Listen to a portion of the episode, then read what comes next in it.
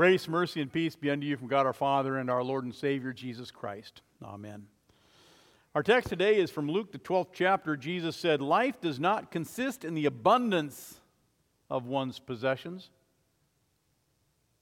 Dear friends in Christ, I think we might disagree with that. Because I think there are many people who think that their life does exist in the abundance of what you possess. And, you know, I, I think about the people in southern Iowa. We had these recent floods in the spring, they were awful. And we've sent people down to Pacific Junction and Hamburg, Missouri, and, and uh, Pacific Junction, Iowa. Those, those towns are devastated. Now, there's nothing left. Those floods took away everything. People are just now starting to uh, starting to think about getting homes, and Hamburg is even talking about maybe not even coming back together again. And they've lost nearly everything they owned. With the flood waters, all their dreams and all their possessions sunk. No one died necessarily in the flood waters, but all their possessions did, ruined. Everything that they loved, everything that they held dear, drugged to a trash pile heap where it's, it's just wet and uh, they're all intertwined together, soggy, moldy, ruined, stinky. On the one hand, we say, well, it's just stuff, right? It's just stuff. It's easy for us to say that, but we, we become so intertwined with our stuff emotionally and, and even spiritually. We get tied to our stuff uh, because it, we've invested something. Life has meaning. A wedding dress, uh, a photo album, memories, love letters from long ago.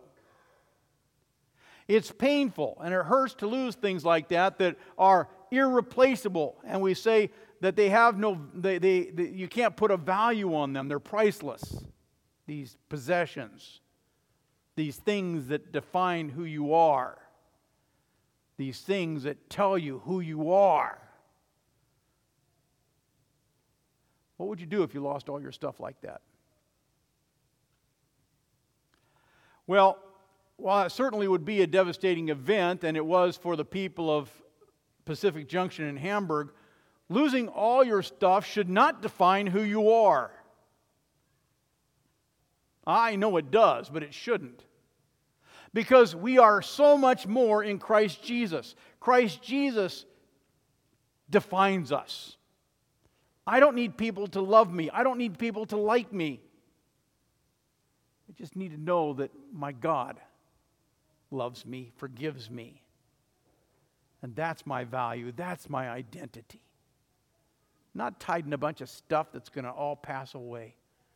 This Jesus Christ dearly loves you. This Jesus Christ dearly treasures you. And He puts that treasure deep inside your heart. And He says, You don't even understand what kind of treasure that is. You will someday.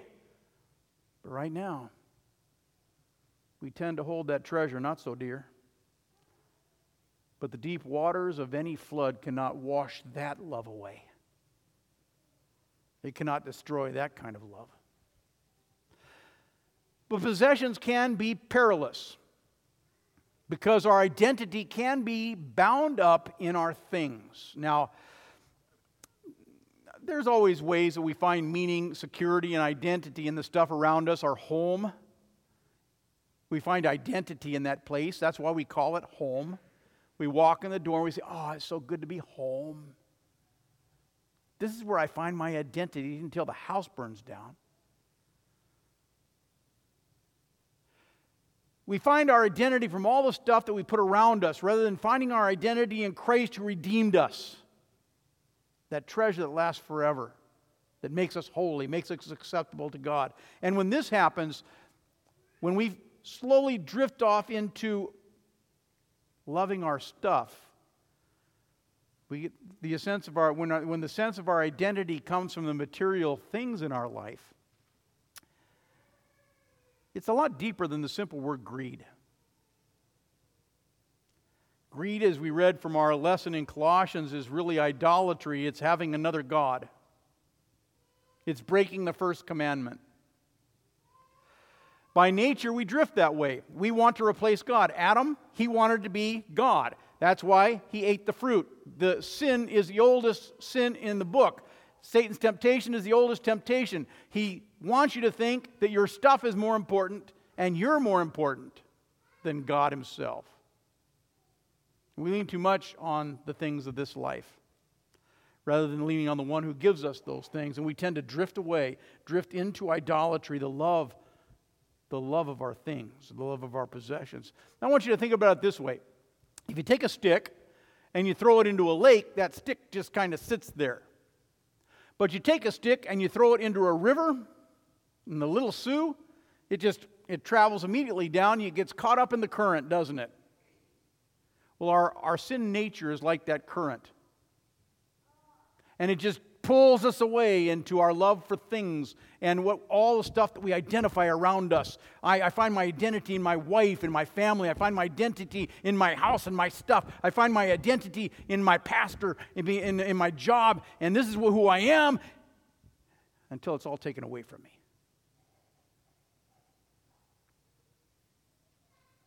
So we need to be careful, Jesus says. Be careful so you're not swept away.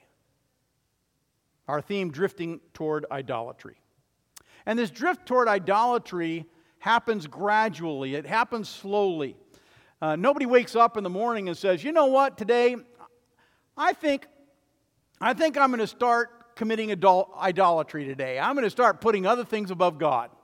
Starting today, that's what I'm going to do. I'm going to, I'm going to draw my security from all the things I possess. I'm going to draw security from uh, who I am and the people that surround me. That is going to define who I am today. That's not how it happens, is it? It's slow.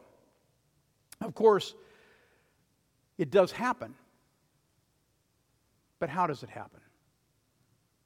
How do we get to the point of greed and idolatry? Well, Jesus gives a parable today, and in the parable we read, we, we read about a man, and this is a case study, a case study on greed uh, as, and uh, that drift toward idolatry because it's a parable we call the parable of the rich fool. I, I don't like that name because it's almost like I don't want to identify myself with the main character because the main character was a rich fool. I'm not rich, and I'm not a fool. And yet you have much more in common with this man than we'd ever want or hope to desire. Now, look at how this man got rich. He was a farmer. And of course, if you're a farmer, who do you depend on to become wealthy? Well, of course, the farmer, he had to do all the work. He was, he was a farmer. He had to, he had to sow the land, prepare the land, and his land produced a bumper crop. I wonder how that happened. Sure, he did the farming, but God made the seed grow. God gave the sun. God gave the rain. God gave the earth. God made the seed grow. You could say God gave the man his wealth. Couldn't you? Well, what about you? What do you believe about your wealth? What do you believe about all your possessions, the abundance of your possessions? Do you believe that God is responsible for everything you have, or everything you have is yours and you can do with it as you want? Or maybe it's not so black and white for you. Maybe you believe it's 50 50. 50% of, it, of your stuff is because God has blessed you, 50% of your stuff is because you've worked so hard to get it. Or maybe it's 70 30, or maybe it's 80 20. Or maybe you're more inclined to say no. I worked for it. I earned it. I bought it. It's mine. Do you know how you view your possessions reveals a lot about your spiritual health and your spiritual relationship with Jesus? As for the man in our parable, we're not told how he viewed his money, whether it was a 50 50 or a 80 20. All we know is that, well, he had a lot of stuff. He had a whole lot of stuff. He had stuff left over. He took in the harvest and he had a problem. Where do you put all my stuff? Because this is going to be my future. I want to be able to retire on all this stuff. And so he did the sensible thing. He decides, I'm going to build more barns. Hey, listen, that's exactly what we would have done. How many of you have an investment for the future? And what do you do with that investment? Do you watch the investment? Do you protect the investment? Listen, investing to the future, there's nothing wrong with that. So there's nothing wrong with the fact that, that he was protecting his investment, building bigger barns to hold his stuff. There's nothing evil in that. Hmm. And there was nothing wrong with him wanting to enjoy his wealth. He said, I'm going to take my money and I'm going to go eat, drink, and take it easy and be merry. There's nothing wrong with that either. How many of you take your money and go buy a new car or take your money and go on vacation and you spend your money to go on a cruise, you spend your money to go have fun? How many of you do that? Right? Nothing wrong with you spending your money to eat, drink, and be merry. You all do that.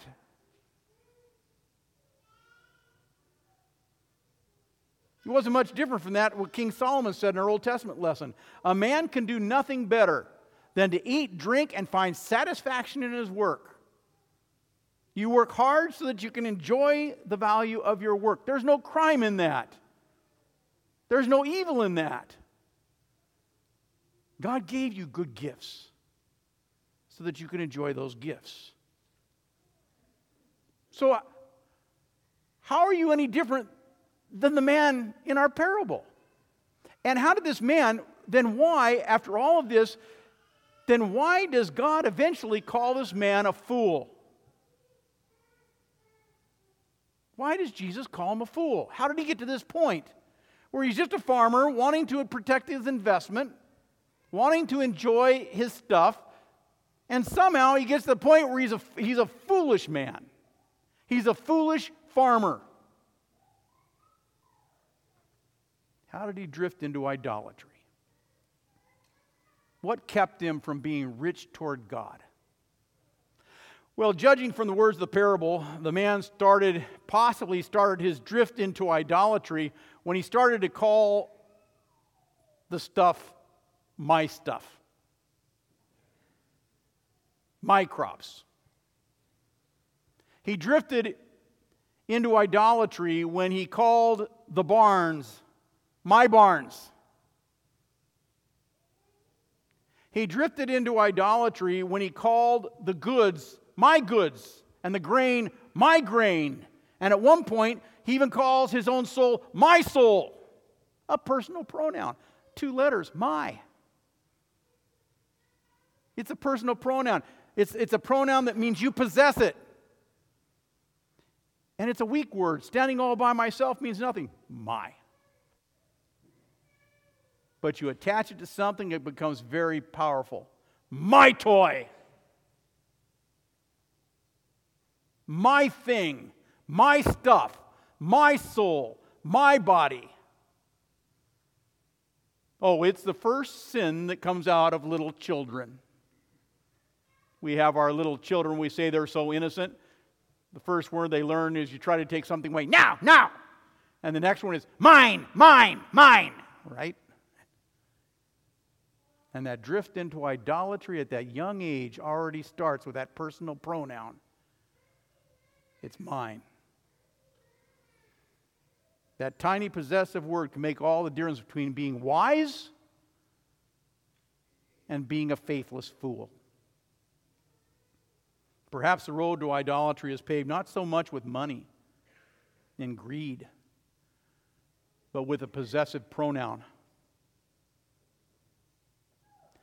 There's only one remedy for this problem in our sinful hearts, and that's finding contentment. Con- being content with what you have, no matter how little it might be or how much. That, and, and, and seeing everything that you have as God's gift to you your husband, your wife, your children, God's gift, your house, your car, your clothes, God's gift. God is the giver of all the great things. And He's blessed you so incredibly richly. The remedy is seeing that and being content. Paul says, Godliness with contentment is great gain. And I love the way King Solomon described contentment from our reading here from Ecclesiastes today. There is nothing better for a person than to eat, drink, and find satisfaction in his work. This too I see is from the hand of God. For without him, who can find enjoyment? So, being satisfied with what we have, being content with the things that we have, with what God has given us, that in and of itself is a gift from God. If God can teach you to be content, that's a gift. Being satisfied. I, I used to know his name was Henry Ihus. His wife was Dot. I was new in the ministry, brand new. I went and I visited Henry and Dot's house, and it was like stepping back into the 1950s. They had a black and white TV. A black and white TV in the 80s. And I said, Henry, you make enough money. Why do you have a black and white TV? And he said, So I can buy color TVs for other people. And I said, Henry, you've got an old, he had an old truck that looked brand new. He had an old polyester suit from the 1960s that looked brand new. His couch looked like it had never been worn. And I said, Henry, how do you take care of your stuff? He says, God helps all my stuff stay, stay new. None of my stuff wears out. And I said, But why don't you buy new stuff? He goes, Because this stuff is good. This is good stuff that God has blessed me with. I don't have to buy TVs, and I don't have to buy couches, and I don't have to buy chairs, and I don't have to buy anything because God has blessed me with these things. And now I'm able to use all my money to bless other people. He says, I've taken four people through seminary, I paid for four pastors' educations. I support 15 missionaries. They're out there in the field because I'm supporting them. Now, he wasn't bragging, he was just stating a fact. This is what God put me on earth to do. And Henry and Dot were content. And I said, Man, I don't understand this. I don't understand this spiritual man. But Henry and Dot weren't perfect. They were still sinful too. There was one man, though, who did it perfectly. One man who was perfectly content, and he was perfectly content to die for you. He came into this world, it wasn't an easy thing. The king wanted to kill him right off the bat take away all his family's possessions and take away his life. Jesus walked through this world, and I want you to think about his life. Think about all the possessions he had. Oh, that's right. He had the clothes in his back and the shoes in his feet. Oh, and he complained about that, right? He said, Look, I don't have much, right? He complained about, we never heard him ever complain, did he? Not once did Jesus ever complain and he had nothing. He was satisfied to be your Savior no matter the cost. And then think about the opposition. The cost. He'd wake up in the morning, the people would be there. I'm sick, I'm hurt, I'm dying, I'm blind. Please help me. And all day long, he took care of the sick and the suffering, the lost and the dying. And he was content with his work. All those people that picked on him, that, that he had helped, all those people that he had been there for, all those people that he had taught, all eventually come and they say, Crucify him! And they turn against him. And he goes to the cross. And does he complain? Not a word, like a sheep that's led to a slaughter is he silent. And he doesn't complain, he simply does the will of the Lord. And he does it all because he loves you. He has a gift to give to you a gift, a gift that meant so much to him that he lived his life with nothing on this earth, not even a pillow for his head. To suffer and die that your sins might be washed away, so you can have a gift in your heart that lasts forever. A treasure, more valuable than all the silver or gold. And you didn't work for it, you didn't earn it, you don't even deserve it. And that's why we call it grace, amazing grace. You see, in your baptism, God filled that empty void, that place where we, we tend by nature to drift toward idolatry. He filled that empty void, that void inside of you that always is calling you and inviting you to attach that personal pronoun mine or my to your stuff. That thing in us that wants to claim everything as our own. Jesus washed all that away. He's forgiven all that. Filled that void with the power of His Holy Spirit. And He daily and richly forgives you in all your sins. In our epistle, Paul writes, You died. Your sin nature died. Your life is now hidden with Christ in God. And when Christ, who is your life, will come back again and appear, then you will appear with him in glory and you're going to get your reward. The treasure will be known then for what it was. The resurrection promise that you possess, the resurrection promise that you own, that is yours, brings you contentment. That resurrection promise brings you peace and joy. You don't have to run, you don't have to run on empty. You don't have to run the rat race trying to get bigger and better barns. You can be content with what you have, and it doesn't matter how much you have or how little you have. You have Christ.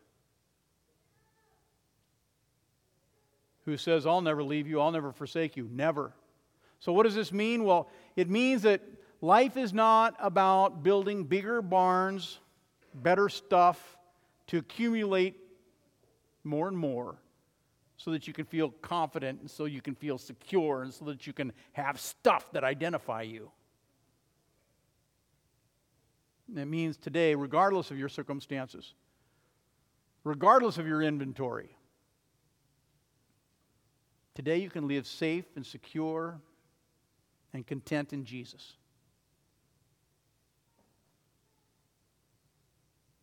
It means you live by faith in the Son of God who loves you and laid his life down to save you. So begin today. I, let someone else chase after the wind. Let someone else chase after all that's meaningless. For a person's life does not consist in the abundance of his possessions. And watch out, lest you find yourself attaching that personal pronoun to all the things in your life as you cling to the things of this world and the people of this world rather than on God. Rejoice in your work. Appreciate the gift of your salvation. And understand the gift of contentment. Amen. And now may the peace of God that passes all understanding keep your hearts and your minds in Christ Jesus into life everlasting. Amen.